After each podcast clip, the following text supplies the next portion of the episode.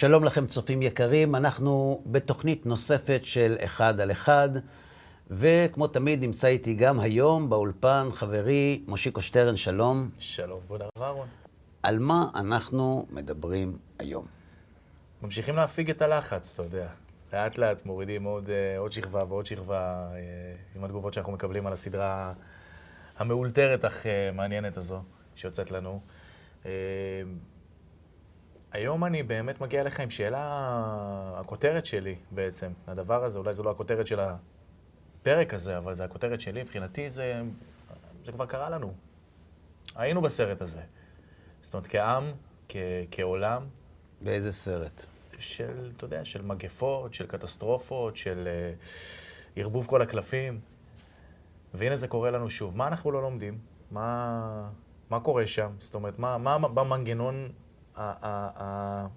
בדיפולט שלנו, באיך נבראנו, לא עובד, כאילו, אתה יודע, קוראים לזה אצלנו בשכונת הבולה רס, מה אתה לא מבין? כזה, כאילו... זאת התחושה, לפחות אצלי. טוב, אז כיוון שהשאלה היא כבדה מאוד, כן. אה, בואו נעשה ככה שני סיבובים קצרים. סיבוב ראשון, אנשים לא יודעים, או כן, שכשהם מוציאים משפט מהפה, המשפט הזה, מעבר למה שהוא מכיל מבחינה מילולית, הוא מלמד הרבה מאוד על צורת החשיבה ועל האמונות שהאדם השואל מאמין בהם. למשל, בן אדם, בטח גם אתה נתקלת בזה, אומר למישהו, איפה זה כתוב? כן. תראה לי איפה זה כתוב בתורה. כן. כשבן אדם אומר, תראה לי איפה זה כתוב בתורה, מה אני אמור ללמוד מזה? שהוא רוצה לדעת? שהוא רוצה לדעת? מה אכפת לו אם זה כתוב בתורה או חכמים אמרו? Mm. אני למד מזה ככה. אוקיי. Okay. האיש הזה מאמין במציאות השם. ומאמין, או יודע, שהתורה ניתנה מאת השם יתברך. אם הוא שמח בזה או לא, זו עוד שאלה, אבל זו עובדה, הקדוש ברוך הוא נתן לנו תורה, ואנחנו צריכים לקיים אותה. יש הסכם. הוא נתן לי חיים, אני צריך לשלם. הוא לא שאל אותי אם אני מעוניין, אבל זה המצב כרגע, ואני אוהב את החיים, אני לא רוצה להפסיד אותם. אז אני צריך לעמוד בתקנון. אז אם כתוב בתורה שצריך, אז כתוב בחוזה שצריך לשלם.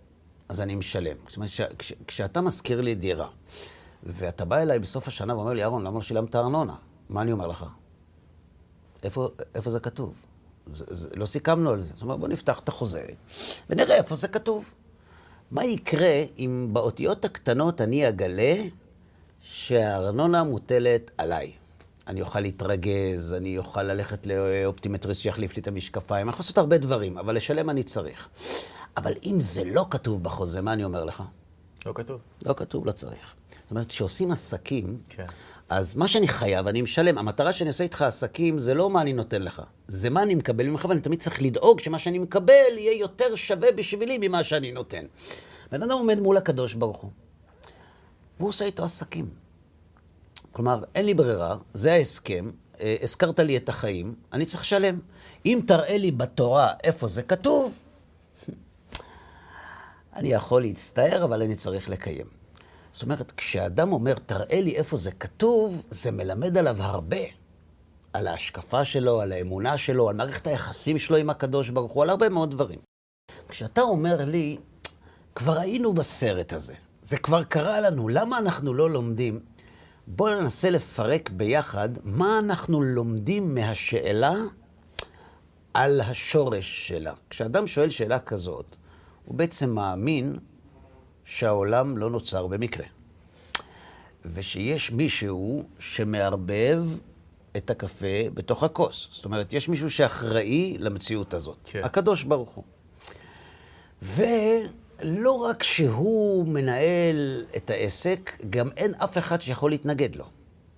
כי אם יש מישהו שיכול להתנגד לו, אז הוא לא בעל הבית. ואם אנחנו שואלים למה זה קורה, אנחנו בעצם אומרים, תשמע, יש מערכת, היא צריכה לעבוד בצורה מסוימת, והיא לא עובדת ככה, אז למה זה קורה?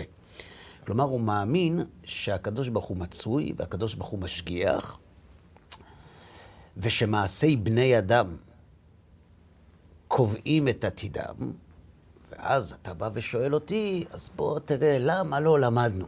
כבר היו דברים מעולם, נכון? נכון. עכשיו תגיד לי אתה, מה אתה רוצה שאני אגיד לך?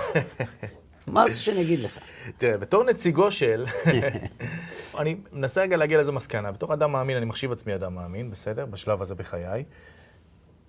תמיד בפורמט הזה של הגזרות האלו משמיים, של ערבוב הקלפים, של... תקרא לזה איך שאתה רוצה,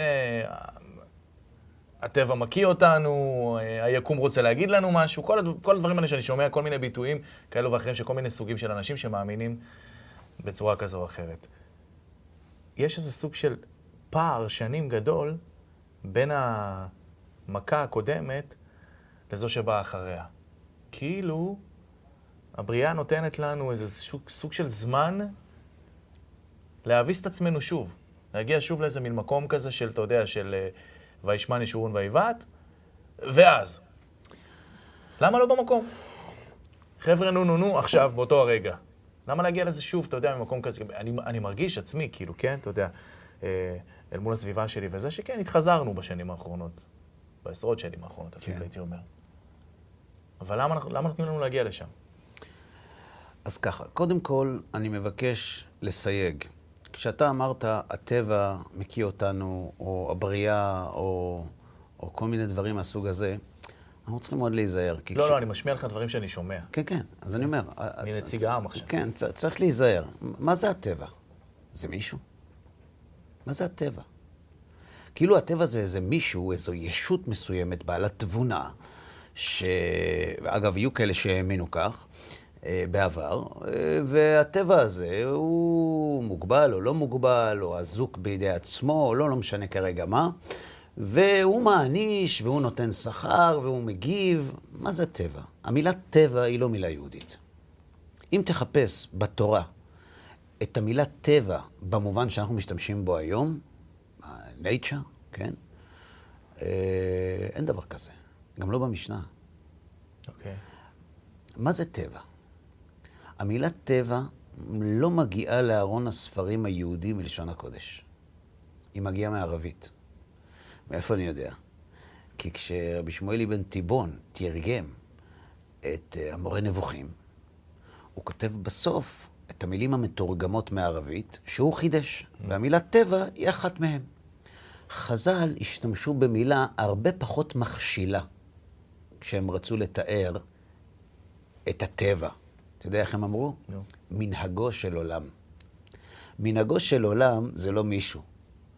זה איזשהו מנהג שחוזר על עצמו. תכונה. כיוון שהוא חוזר על עצמו, כן. אז אנחנו מגדירים את זה כאילו זה משהו, אבל אין פה, הטבע לא מעניש, והטבע לא מקיא, והטבע גם לא מפצה. הטבע הוא גולם.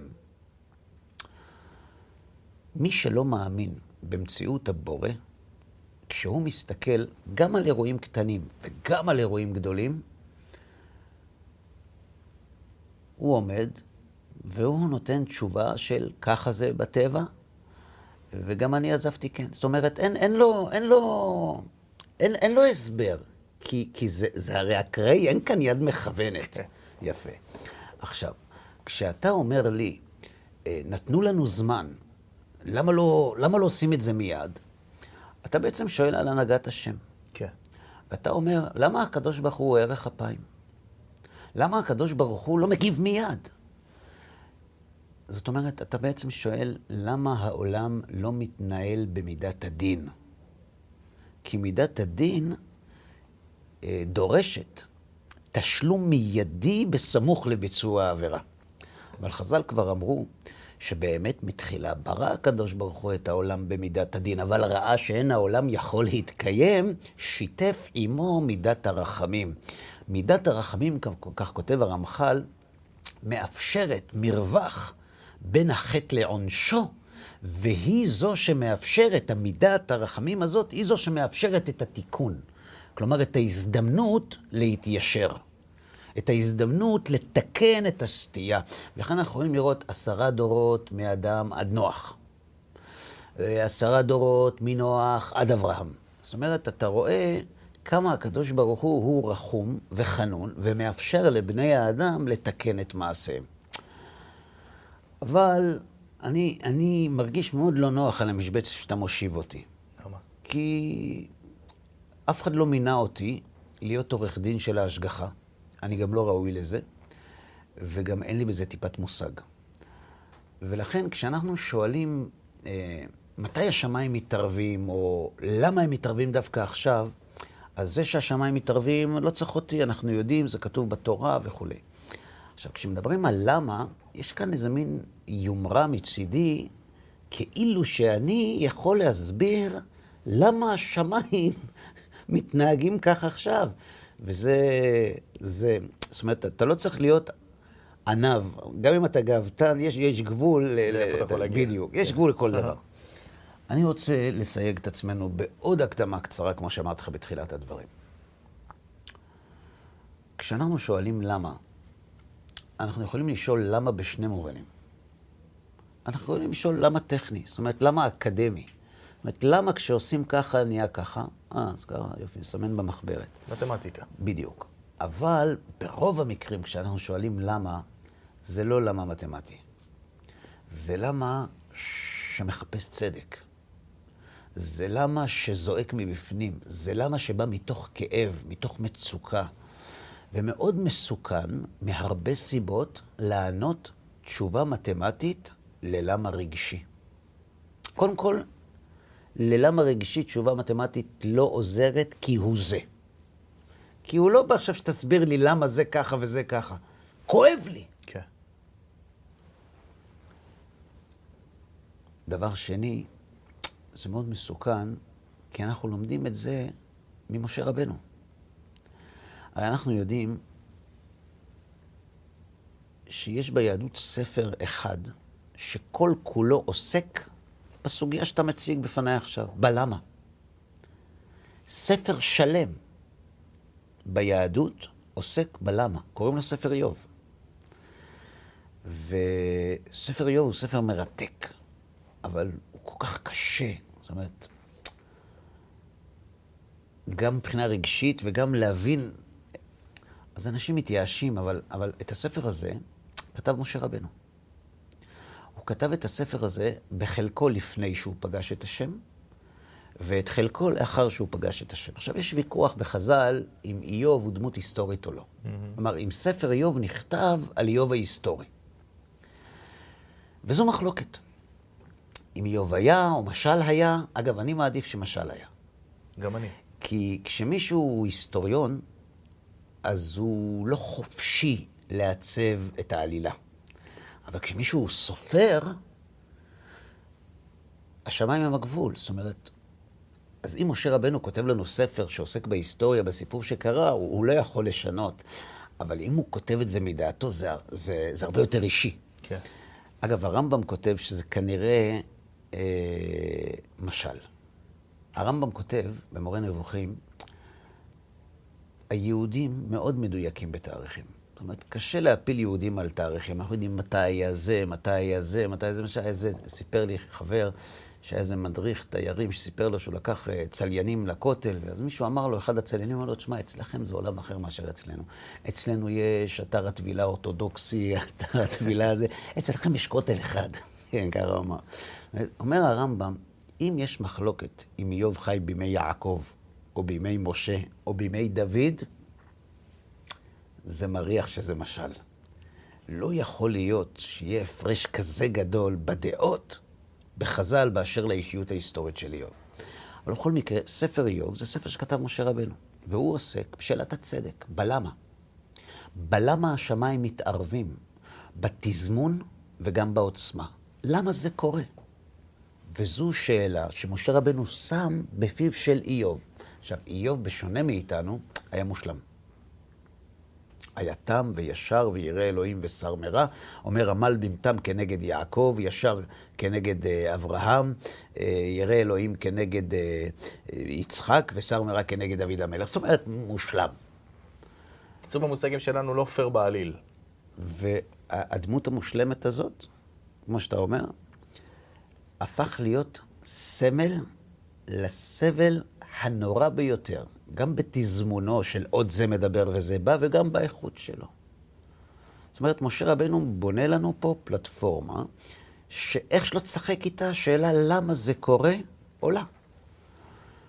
ואנחנו יודעים ששלושה חברים באו ודיברו, וכל אחד אמר את שלו. אגב, הרמב"ם כותב שכל אחד משלושת החברים ייצג אסכולה פילוסופית מסוימת. כת העשריה, כת המועטזילה, אריסטו. זאת אומרת, למשל, איוב החזיק בדעת אריסטו. איך איוב פתר את הקונפליקט בין הסבל שלו לבין צדקותו? Mm-hmm. הקדוש ברוך הוא, חס ושלום, הוא לא משגיח. זאת אומרת, הוא בנה את הבניין, הוא המשיך הלאה. זה שהשכן מקומה שנייה זרק בננה על השכן מקומה ראשונה, הם צריכים לפתור את זה ביניהם, זה לא קשור לקבלן. זאת אומרת, הקדוש ברוך הוא משגיח, כמו שמביא הרמב"ם בשם אריסטו, עד גלגל הירח, לא, אנחנו לא באמת מעניינים אותו. סיני אכל הטלף. כן, אנחנו לא, ממש ככה. כן. אנחנו לא מעניינים אותו, ומה שיקרה עם הזבוב שיטרף על ידי עכביש, זה מקרי לחלוטין. זו דוגמה שהרמב"ם מביא. ובזה החזיק אה, איוב. אליפז, צופר הנעמתי, אליפז התימני, אה, צופר הנעמתי בידל השוחי, חברים שלו, באו ניסו להסביר לו. אומר הרמב"ם, שדעת אליפז נוטה לדעת תורתנו. כלומר, מבין שלושת החברים, חכמי האומות או נביאי האומות, תלוי לאיזו שיטה.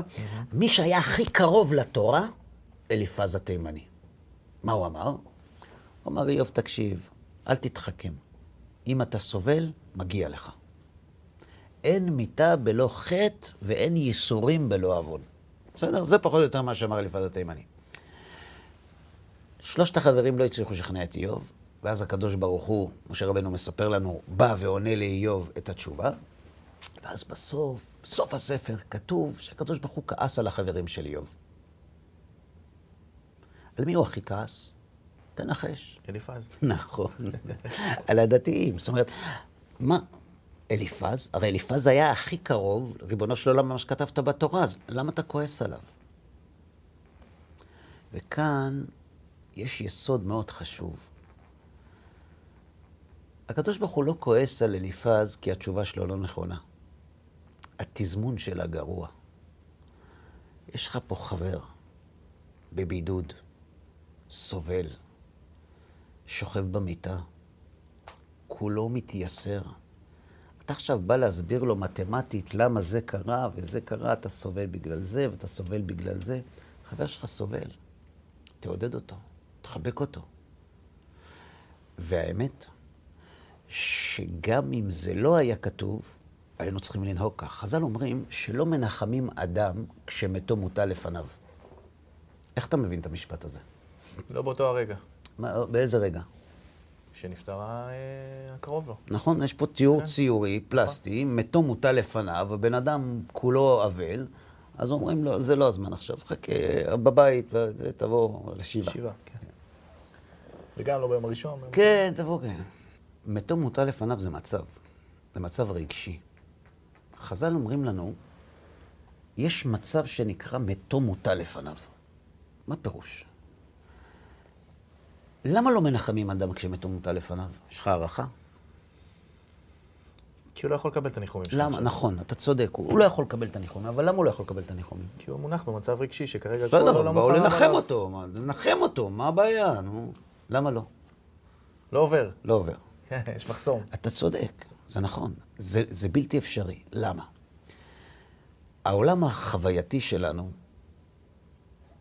אין בו עבר ועתיד. בעולם החווייתי שלנו יש רק הווה. נגיד אדם פשט רגל. אז אתה אומר לו, נכון שעכשיו המצב קטסטרופלי, אבל בוא, בדמיון מודרך. תיזכר בעבר, איך היית עשיר, איך נהנית. זה מועיל לו או מזיק לו עוד יותר? הוא באמצע הנפילה עכשיו? אה? אם הוא באמצע הנפילה כן. עכשיו, אין שום סיכוי שזה יפה. הפוך. תקבל סטירה. נכון, נכון. איזו אדישות, איזה ריקוד על אדם. למה? כי בעולם החווייתי שלנו אנחנו מרגישים את עכשיו. אנחנו לא יכולים להרגיש את העבר ואנחנו גם לא יכולים להרגיש את העתיד. בשכל כן. הדעת היא הספירה המחברת. כלומר, האדם ידע את חווה אשתו. כלומר, הידיעה היא חיבור. חיבור של מה? חיבור של ניסיון העבר עם תקוות העתיד. כשאתה מחבר את ניסיון העבר עם תקוות העתיד, אתה יכול להתעלם מנתוני ההווה. אבל זה בשכל. כלומר, הלב שלנו הוא חי את עכשיו, והשכל שלנו חי את העבר ואת העתיד. כשאתה מנחם אדם, כשמתו מוטל לפניו, הוא נמצא בחוויה רגשית מטלטלת, כולו בלב. כשכולו בלב, הוא חי את עכשיו. כשאתה מנחם אותו, אתה מנחם אותו עם העבר והעתיד. הוא לא נמצא שם. הוא לא נמצא שם עכשיו, הוא לא מסוגל לחשוב עם השכל כשכל הלב שלו מתהפך. איוב סובל. מתו מוטל לפניו, הוא יושב חציו באדמה, חציו בחוץ, כולו מגורד, כל עולמו חרב עליו. מה, איך אתה יכול לנחם בן אדם כזה? תן לו חיבוק. לכן כשאנחנו עוסקים בשאלה מתי השמיים מתערבים, אנחנו, אנחנו בעצם עוסקים בשאלה מתמטית. זאת אומרת, בש... כמובן שיש לה השלכות, כי אנחנו מאמינים בהשגחה פרטית, ההתעוררות שלנו כבני אדם יכולה לשנות את המסלול, זה, זה, זה מה שאנחנו מאמינים. אבל, אבל עדיין, עשרות אלפים של אנשים יושבים בבידוד. אלפי אנשים בעולם, עשרות אלפי אנשים חולים. אלפי אנשים מתים. זה לא פשוט לשבת עכשיו ולחפש למה דווקא עכשיו השמיים מתערבים. זה, זה מסוכן. זו שאלה שאני שואל את עצמי לא רק על למה דווקא עכשיו השמיים מתערבים. זאת אומרת, אוקיי, נכון, יש לנו עכשיו תופעה שנקראת קורונה. אבל מי שקצת עוקב וקורא קצת רשת וכאלה, אז רואה שהמצב בשפעת בשנים הקודמות לא היה שונה בהרבה, לפחות בשלב שאנחנו נמצאים בו כן, כרגע. כן. כאילו, דווקא היום ראיתי סוג של גרף כזה שמראה שכמות הנפטרים באיטליה בשלב הזה בשנה, משפעת רגילה, הייתה מאוד דומה לכמות שיש עכשיו מקורונה. כן. אוקיי? אז מבחינתי גם, למה השמיים מתערבים? זאת אומרת, למה השמיים החליטו דווקא עכשיו? למה הקדוש ברוך הוא החליט דווקא עכשיו, ברגע הזה, לעורר אותנו למציאות שכנראה חווינו אותה בשנים האחרונות לא מעט. בצורה כזאת פומפוזית. אוקיי, אז אתה מכוון אותי. אז אני, אני, אני רוצה לנסח את זה כך. כשאנחנו שואלים מתי השמיים מתערבים, אנחנו לא מדברים על הקורונה. אנחנו מסתכלים על העבר ומחפשים כחוקרים. אנחנו מחפשים תקופות בהיסטוריה שהייתה התערבות שמימית. וננסה לראות אם יש מכנה משותף בין כל ההתערבויות ההם, ואין כל קשר בין התמונה לבין המציאות. זאת אומרת, כן. הוא מקרי בהחלט. אגב, זה מה שהרמח"ל מלמד אותנו. הרמח"ל אומר לנו, עליו השלום, רבנו משה חיים לוצטו, הוא אומר לנו, תראה, אנחנו יכולים לדעת למה קורים דברים. אבל למה לפלוני קרה דבר פלוני, את זה אנחנו לא יכולים לדעת. זה נעלם מאיתנו. Okay. זה אוקיי. גם הרמב"ם כותב. זאת אומרת, ברמה הפרטית... על הכלל אני... כן, על הפרט לא. נכון. וכאן יש נקודה שכן אפשר לעסוק בה. אנחנו מגלים, עזוב, בתורה, אנחנו מגלים שכמה פעמים בהיסטוריה השמיים התערבו. התערבו. עכשיו, כשאנחנו מדברים על ההיסטוריה, אנחנו צריכים מאוד להיזהר. רואה כתוב שאל אביך ויגדך, זקניך ויאמרו לך. למה לא כתוב ש... שאל היסטוריוניך ויגידו לך? למה שאל אביך? למה זקניך? כאילו, למה לשאול את החכמים? כי כשאנחנו עוסקים בהיסטוריה, אנחנו לא עוסקים בהיסטוריה המקובלת. אנחנו עוסקים בהיסטוריה של מאחורי הקלעים.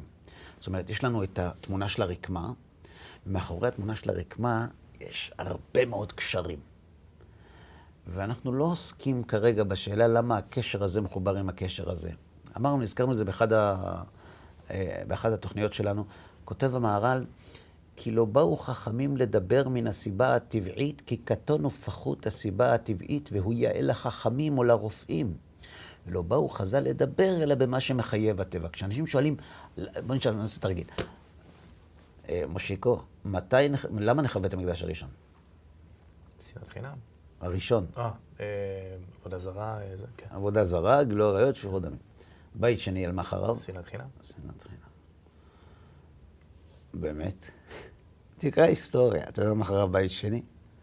הם הימרו על הסוס הלא נכון. במקום לעשות שלום עם הרומאים ובית המקדש היה נשאר קיים, ישראל נשאר בארצו. היו קיצונים בירושלים, החליטו ללכת על כל הקופה, חשבו שהם יכולים לנצח את הרומאים, וזה מה שקרה. זאת אומרת, אני יכול לתאר בדיוק מה קרה, אנחנו יודעים מה קרה, גם יוסף פלביוס, גם מה שכתוב בחז"ל. איך זה קשור לשנאת חינם? איך זה קשור לשנאת חינם? טוב, ברור, יש פה הבדל תאומי במה שחז"ל מסרו לנו לבין מה שההיסטוריונים כותבים. או, חז"ל הרי הכירו את מה שקרה. נכון. הם לא טייטו את זה מתחת לשטיח. נכון. זה לא שזה לא קרה. זה קרה. מה שפלביוס כותב זה קרה, אבל הם שואלים מה גרם לזה לקרות. Mm-hmm.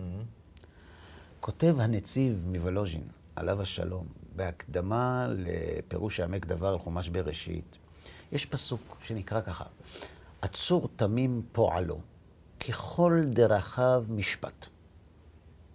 אל אמונה ואין עוול, צדיק וישר. תגיד לי,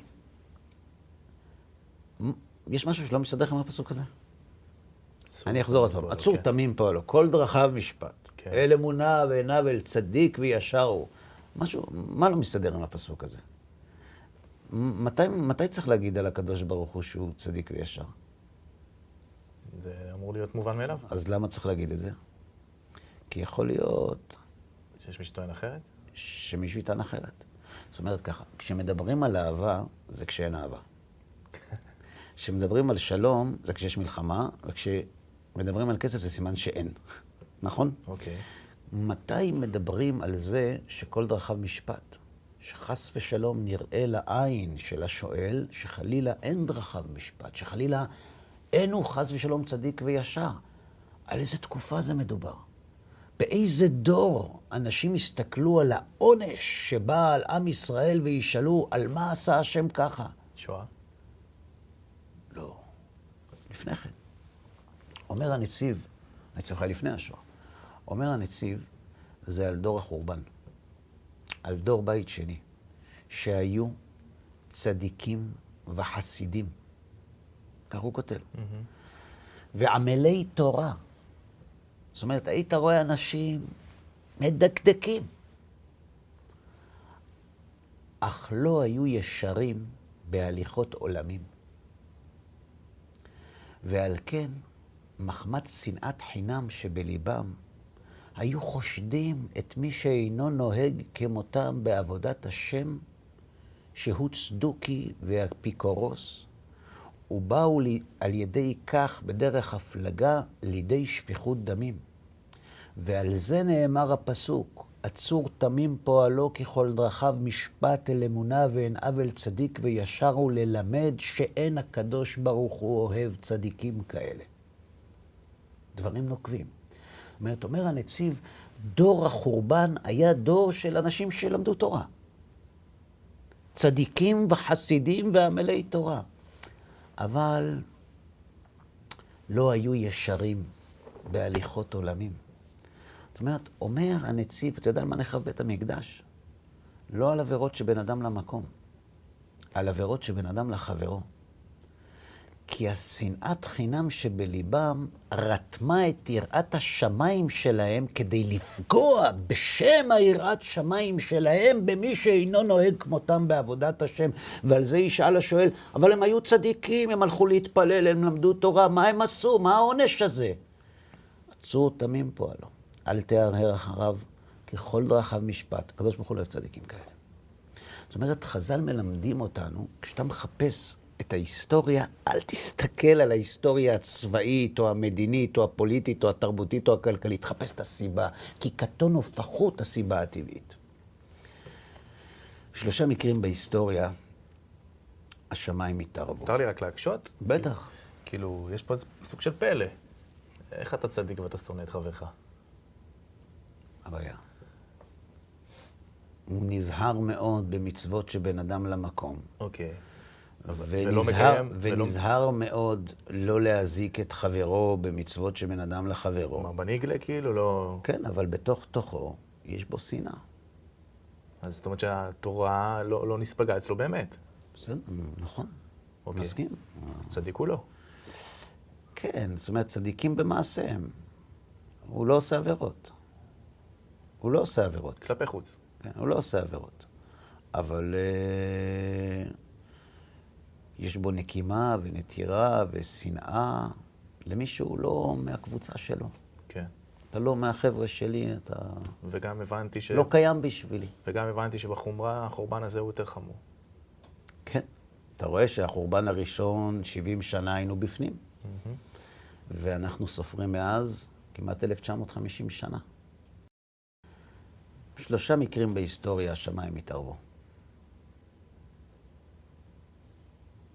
אני רוצה להקריא לך, הבאתי איתי את הנציב, והוא כותב, הפעם הראשונה שהשמיים התערבו זה במבול. הנני משחיתם את הארץ. כבוד הרב מושיקו, למה, למה אתה צוחק? למה התרחש המבול? השחית כל בשר את דרכו על הארץ. על פי הכתובים הגענו למה? ל-dead end כזה, זהו. במה? ב- ב- ב- ב- ב- בין אדם לחברו. א- א- איזה? איזה? על מה נחתם דינם? כי מלאה הארץ חמס. עניינים משחיתם את הארץ. גזל. גזל. זאת אומרת, הקדוש ברוך הוא לא מחריב את העולם מכיוון שהם עברו עבירות שבין אדם למקום. הוא מחריב את העולם כי הם פגעו ב-DNA של החברה. הם קידשו את הגזל. זאת אומרת, הם היו מדקדקים, הוא לא היה לוקח לך שווה פרוטה. היה לוקח פחות. זאת אומרת, לפי החוק. זאת אומרת, לא, אני לא לוקח לך מה שאסור, אבל מה שמותר, שם אני אכה אותך. ואז קרה המבול. הייתה תקופה אחר כך, שעוד פעם הקדוש ברוך הוא ירד לראות. מה? בדור הפלגה. מה היה בדור הפלגה? ויהי הארץ שפה אחת ודברים אחדים, נכון? למה הקדוש ברוך הוא בולל את שפתם, פיזר אותם בעולם? מה קרה? אנשים רוצים לחיות בקומונה, הכל בסדר. מה רע בזה? שהם היו בקומון נגד הקדוש ברוך הוא. למה זה נגד הקדוש ברוך הוא? אז בתורה כתוב, אנחנו נבנה מגדל, נילחם עם השם. כן. מה זה נקרא נילחם עם השם? אז אנחנו מאמינים בו, אנחנו חולים עליו. יהיה חולים עליו. אתה באמת חושב שבן אדם שמאמין בקדוש ברוך הוא חושב שיכול לנצח אותו? מי שלא מאמין, אז בסדר, הוא לא מאמין. אתה חושב שמי שמאמין חושב שיכול לנצח את לא הקדוש יודע, ברוך הוא? אולי אז, ברמת האינטליגנציה, ברמת הזה. הם היו אנשים חכמים. אוקיי. כן. אומר הנציב יסוד, הקדוש ברוך הוא לא מתערב כשבני אדם חוטאים, אבל כשהם מזיזים את הספינה לכיוון אחר, הקברניט מגיע. זאת אומרת, כשמנדנדים את הסירה, תתנדנדו, אתם תרטבו, אין בעיה. אבל ברגע שמנתבים את הסירה לכיוון אחר, הוא מתערב. הקדוש ברוך הוא ברא את העולם למטרה מסוימת, שינוע מנקודה אחת לנקודה אחרת, וכבר דיברנו על זה. ולכן כל ניסיון של בני אדם להילחם במישרין או בעקיפין, מדעת או שלא מדעת, בתכלית האלוהית, הוא הדבר הזה גורם להתערבות אלוהית. תראה מה הוא כותב הנציב. וכן דור הפלגה, בשביל שביקשו עצה לבלתי לפוץ על פני כל הארץ, והדבר הזה הוא נגד תכלית הבריאה, שנוצרה להיות ארץ נושבת, כדכתיב לו לתוהו בראה לשבת יצרה. ובפירוש אמר השם לנוח אחר המבול, שרצו בארץ ורבו בה. ואותו הדור, אתה יודע מה הוא ביקש? חברה ליברלית. תראה מה הוא כותב. ואותו הדור ביקש עצות איך להשבית זאת התכלית. ועוד עשו להם דברים אחדים ביניהם, שפה אחת ודברים אחדים. כלומר, לשנות צורת האדם, שיהיה כל אחד מתהלך בעולמו לפי דעתו. מה שנקרא חיה ותן לחיות. וברוך הוא חכם ארזים, שברא את אישי בני האדם נפרדים בדעותיהם. והם הדור הפלגה עשו ביניהם דברים אחדים בדעה אחת, והקימו משמר על זה בבניין המגדל וראשו בשמיים, למען יוכלו להשגיח מרחוק על איזה שירצה לצאת מקרבם לבטל את הדברים האחדים. וכאשר שינו תכלית הבריאה והצורה האנושית, באה ההשגחה ותבלבל את מחשבתם. כלומר, הם אמרו ככה, הקדוש ברוך הוא רוצה שה- שבני האדם י- יופצו על פני כל היבשות וכל חברה תחיה לעצמה. אנחנו יש לנו תוכנית אחרת. אנחנו נהיה ביחד. אבל למה נהיה ביחד? כי שנוכל להיות לבד. זאת אומרת, כדי שכל אחד יוכל לעשות מה שהוא רוצה, אנחנו צריכים חברה. אנחנו צריכים ליברליזם. ובחברה הליברלית יש פלורליזם וכל הדעות לגיטימיות, אבל יש תנאי אחד, שהחברה כולה מגנה על עצמה, וכשתהיה התנגשות בין הדעות לבין החברה, החברה תנצח. כמו שקורה היום. זה מתנגש עם תכלית הבריאה. משמעת קואליציונית, אתה אומר. נכון. וזה מתנגש עם תכלית הבריאה. כי תכלית הבריאה זה שירבו הדעות, כי בעל הסולם כותב במאמר החירות, שריבוי הדעות של בני האדם מביא להפריה ובסופו של דבר ללימוד ולהתנסות חווייתית שמביא את האנושות, מביאה את האנושות להשבחה ולזיכוך של הדעה האנושית שמביאה בסופו של דבר אל רצון השם. הפעם השלישית הייתה בסדום. ארדנה ואריה כצעקתה באה אליי אסור. נכון? למה הקדוש ברוך הוא ירד בסדום? מה, היו חסרים פושעים בעולם? למה הוא יורד דווקא בסדום? אומר הנציב, מאותה סיבה, וכן בסדום וחברותיה. למה? נגעה בהם יד ההשגחה ומידת הדין הקשה בגלל שביטלו יישוב העולם. שיהא האדם מתהלך ממקום למקום. וגם שינו צורת האדם להיות איש אח לרעהו, כמו שביארנו, אצל קין והבל. וזה היה אחד מפרטי תכלית יצירת האדם, שתהיה האחווה השוררת בין אישיה. וקין התנהג כן בהתחלה. אבל מה עשו אנשי סדום? השחיתו את הצורה הזאת שהיא עצמות האדם, ועל כן התעורר דינם לאבדם. כל זה היה דבר ההשגחה העליונה על בני נוח, שנתחייבו גם המה לשמור תורת וצורת האדם. בסדום היה קפיטליזם. שלי, שלי ושלך, שלך. מגיע אורח, לא מתאים לנו. השיטה של סדום והשיטה של דור הפלגה והשיטה של דור המבול היו שיטות שונות, אבל היה צד שווה שבהם. שכל השיטות האלה מחריבות את חברת בני האדם. וכשהקדוש ברוך הוא בורא את העולם כדי שהעולם יתיישב בבני אדם שיובילו את האנושות אל תכליתה, ומישהו מייסד אידיאולוגיה או שיטה שמביאה את הספינה לנטות שמאל או ימין, אז השמיים מתערבים. כלומר, השמיים לא מתערבים על עבודה זרה. השמיים לא מתערבים על עבירות שבין אדם למקום. הקדוש ברוך הוא יתברך ויתעלה שמו, הוא מלך סבלן, הוא מעריך אף, הוא טוב ומיטיב לרעים ולטובים, עד יום מותו יחכה לו, אם ישוב מיד יקבלו. הקדוש ברוך הוא לא נחסר מזה שהאדם חוטא. אדון עולם, אנחנו אומרים, אשר מלך בטרם כל יציר נברא. לכן, כאשר בני האדם חוטאים בני, בין אדם למקום, הקדוש ברוך הוא ממתין. אבל כשהם חוטאים בין אדם לחברו ומשביתים את הסיכוי להגיע אל תכלית הבריאה, שהרי למדנו באחד השיעורים הקודמים, מהי תכלית הבריאה? וכיתתו חרבותם לעיתים וחניתותיהם למזמרות, שבני האדם יגיעו להשתוות הצורה, להידמות לבורא, להעצמת כוח הנתינה עד למקסימום. ושלושת הדוגמאות שהבאנו, הם ההפך הגמור. זאת אומרת, כאשר החברה מעצימה את כוח הנטילה ומצמצמת את כוח הנתינה, החברה מעכבת את ההתפתחות של העולם להגיע אל תכליתו. ואז השמיים מתערבים. עכשיו, איך זה קשור לענייננו? אני לא יודע, כבר אמרתי לך מראש, אני באמת לא יודע. כן, כן, תיארתי לעצמי שאתה תתנער מזה בסוף. אני לא, אני לא יודע, אני באמת, אני לא אומר את זה מתוך נימוס, לא מתוך ענווה, אני לא יודע. ומה שאנחנו כן יודעים, זה שהתורה נתנה בידינו, וככה מלמד אותנו הנציב, כללים ברורים, מתי השמיים מתערבים. עכשיו, כשאנחנו אומרים שמיים מתערבים, אנחנו מדברים על אירוע בקנה מידה עולמי. כלומר, המבול, דור הפלגה, אנשי סדום, אלו היו אירועים שהשפיעו על האנושות. עד היום סדום היא, היא, היא, היא סמל, סמל כן. לקללה, לחברה מקולקלת, לחברה עזת פנים, למידות רעות וכולי. אנשי דור הפלגה אותו דבר, וגם אנשי דור המבול. כלומר, הנציב מלמד אותנו שאנחנו, עם ישראל, באותה סירה. על מה נחתם גזר דינם של אבותינו בבית שני? לא על עבודת השם. לא על מצוות שבין אדם למקום. חז"ל קוראים לזה שנאת חינם. שנאת החינם היא הייתה השורש, המצע, שעליו צמחו כל אותן מידות שגרמו בסופו של דבר גם לביטוי הצבאי, הפוליטי, החברתי, ללכת לשרוף את כל אוצרות ירושלים כדי שיכריחו את כל התושבים להשתתף במרד. מאיפה זה בא?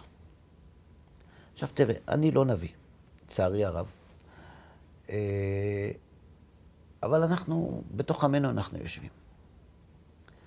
ואנחנו צריכים לשאול את עצמנו, האם יש לקדוש ברוך הוא נחת מהקיטוב, מהמחלוקת, מהפירוד? אני לא מדבר בין ימין ושמאל. ימין ושמאל זה מלאכותי. אני מדבר עלינו. אני מדבר על, על, עלינו שומרי המצוות ועל אלה שאינם שומרים. אני מדבר על כולנו, על עם ישראל אני מדבר. יכול להיות יותר טוב. יכול להיות יותר טוב. תסתכל מה קורה, חלילה וחס, במלחמות. אנחנו ביחד. אנחנו ביחד. למה? למה דווקא במלחמות וברגעים קשים אנחנו ביחד? Mm-hmm. שאלה עצומה. כאילו מה, אנחנו לפני כן לא ביחד? והתשובה היא מאוד פשוטה. מביא אותה בעל הסולם בהקדמה לספר הזוהר. הוא אומר ככה, בני אדם מרגישים אחד את השני כשיש ביניהם מכנה משותף. יש מכנה משותף, מרגישים. אין מכנה משותף, לא מרגישים. מכנה משותף שלילי, שונאים. כלומר, אם מה שאתה רוצה זה מה שאני הכי לא רוצה, אנחנו נפתח רגשות שליליים אחד לשני. אם מה שאתה רוצה לא מתחבר עם מה שאני רוצה וגם לא מזיק לו, אני לא מכיר אותך. אבל אם מה שאתה רוצה ומה שאני רוצה זה אותו דבר, אנחנו מרגישים אחד את השני. שני אנשים יושבים באוטובוס, אתה הולך לדוג דגים, פתאום אתה רואה לידך יושב מישהו שחכה יוצאת לו מתוך הסל. אתה לא תשאל אותו איפה היית, כמה הבאת היום, ונכון? כן. אבל אתה לא מכיר אותו. כן. יש לנו מכנה משותף. אני תמיד אומר ששני אופנוענים עומדים ברמזור, הם מדברים. כששני יהודים נפגשים בחו"ל, הם מדברים. בארץ לא. אז למה פה לא? כי פה המכנה המשותף של אני יהודי ואתה יהודי, הוא לא בא לידי ביטוי רגשי. כולם פה יהודים. בחו"ל זה אני יהודי ואתה יהודי מול כל העולם. אז יש לנו מכנה משותף. מה קורה במלחמה? במלחמה השונאים שלנו מסביב לוקחים את האני יהודי ואתה יהודי ושמים אותו במרכז. השנאה והרצון שלהם לפגוע בשנינו, בגלל המכנה המשותף שיש בינינו, גורם למכנה המשותף הזה להיות בולט, להיות חווייתי, להיות במרכז, בקדמת הבמה הרגשית שלנו. ואז אנחנו מרגישים אחד את השני, ובן אדם הולך לחלק לחיילים אוכל בדרום או בצפון, בלי שהוא בכלל מכיר אותם. למה? אתה יהודי ואני יהודי. ולמה אתה יהודי ואני יהודי היום ולא אתמול? כי אתמול להיות יהודי זה לא היה מציאה גדולה, אבל היום, כשהשונאים שלנו לוקחים את היהודי משנינו ושמים אותו במרכז ורוצים לתת לו על הראש, אז אני ואתה אותו דבר. וזה מה שקורה עכשיו עם הקורונה. הקורונה לא מבחינה. חוץ מפוליטיקה, ששם הם, הם חיים בעולם משלהם, זאת אומרת, יש להם זמן משלהם, זה, זה זמן של חלל, זה, זה משהו אחר לגמרי. אבל אני מדבר על בני האדם הרגילים, הפשוטים כמונו. אה, אנחנו מרגישים עכשיו הרבה יותר אחווה. הרבה יותר קרבה, מכיוון שהנגיף הקטנטן הזה מזכיר לנו שיש בינינו הרבה יותר משותף ממפריד. ויכול להיות שזו הזדמנות. אני שוב פעם, אני לא עוסק בסיבות, אבל אין שום ספק שמדובר כאן בהזדמנות. יש לנו הזדמנות לפתח את הבן אדם לחברו, את ה"ואהבת לרעך כמוך" שדיברנו עליו, את אותם דברים שכאשר הם נעדרים מן המציאות, הקדוש ברוך הוא יורד מן השמיים כדי לכוון את עולמו מחדש, אז מי יודע, זה נוכל לדעת רק במבט לאחור. יכול להיות שהתקופה שאנחנו חווים עכשיו היא תקופה שהתפקיד שלה להעצים ברגע אחד, בזמן קצר, את ה"ואהבת לרעך כמוך", את הערבות ההדדית בין עם ישראל, בין אחד לשני. ויכול להיות שהפעם הבאה שהשמיים יתערבו, זה כדי להביא את המשיח. אמן. או שזו הפעם. בעזרת השם. גם אני מקווה. כן. אוקיי, מושיקו, אני מודה לך שאתגרת אותי, ואני מקווה שנהנית. מאוד. גם לכם, צופים יקרים, אנחנו מאוד מקווים שנהניתם.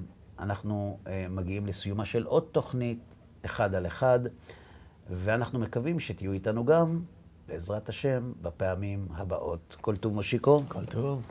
להתראות, הרבה הצלחה. thank you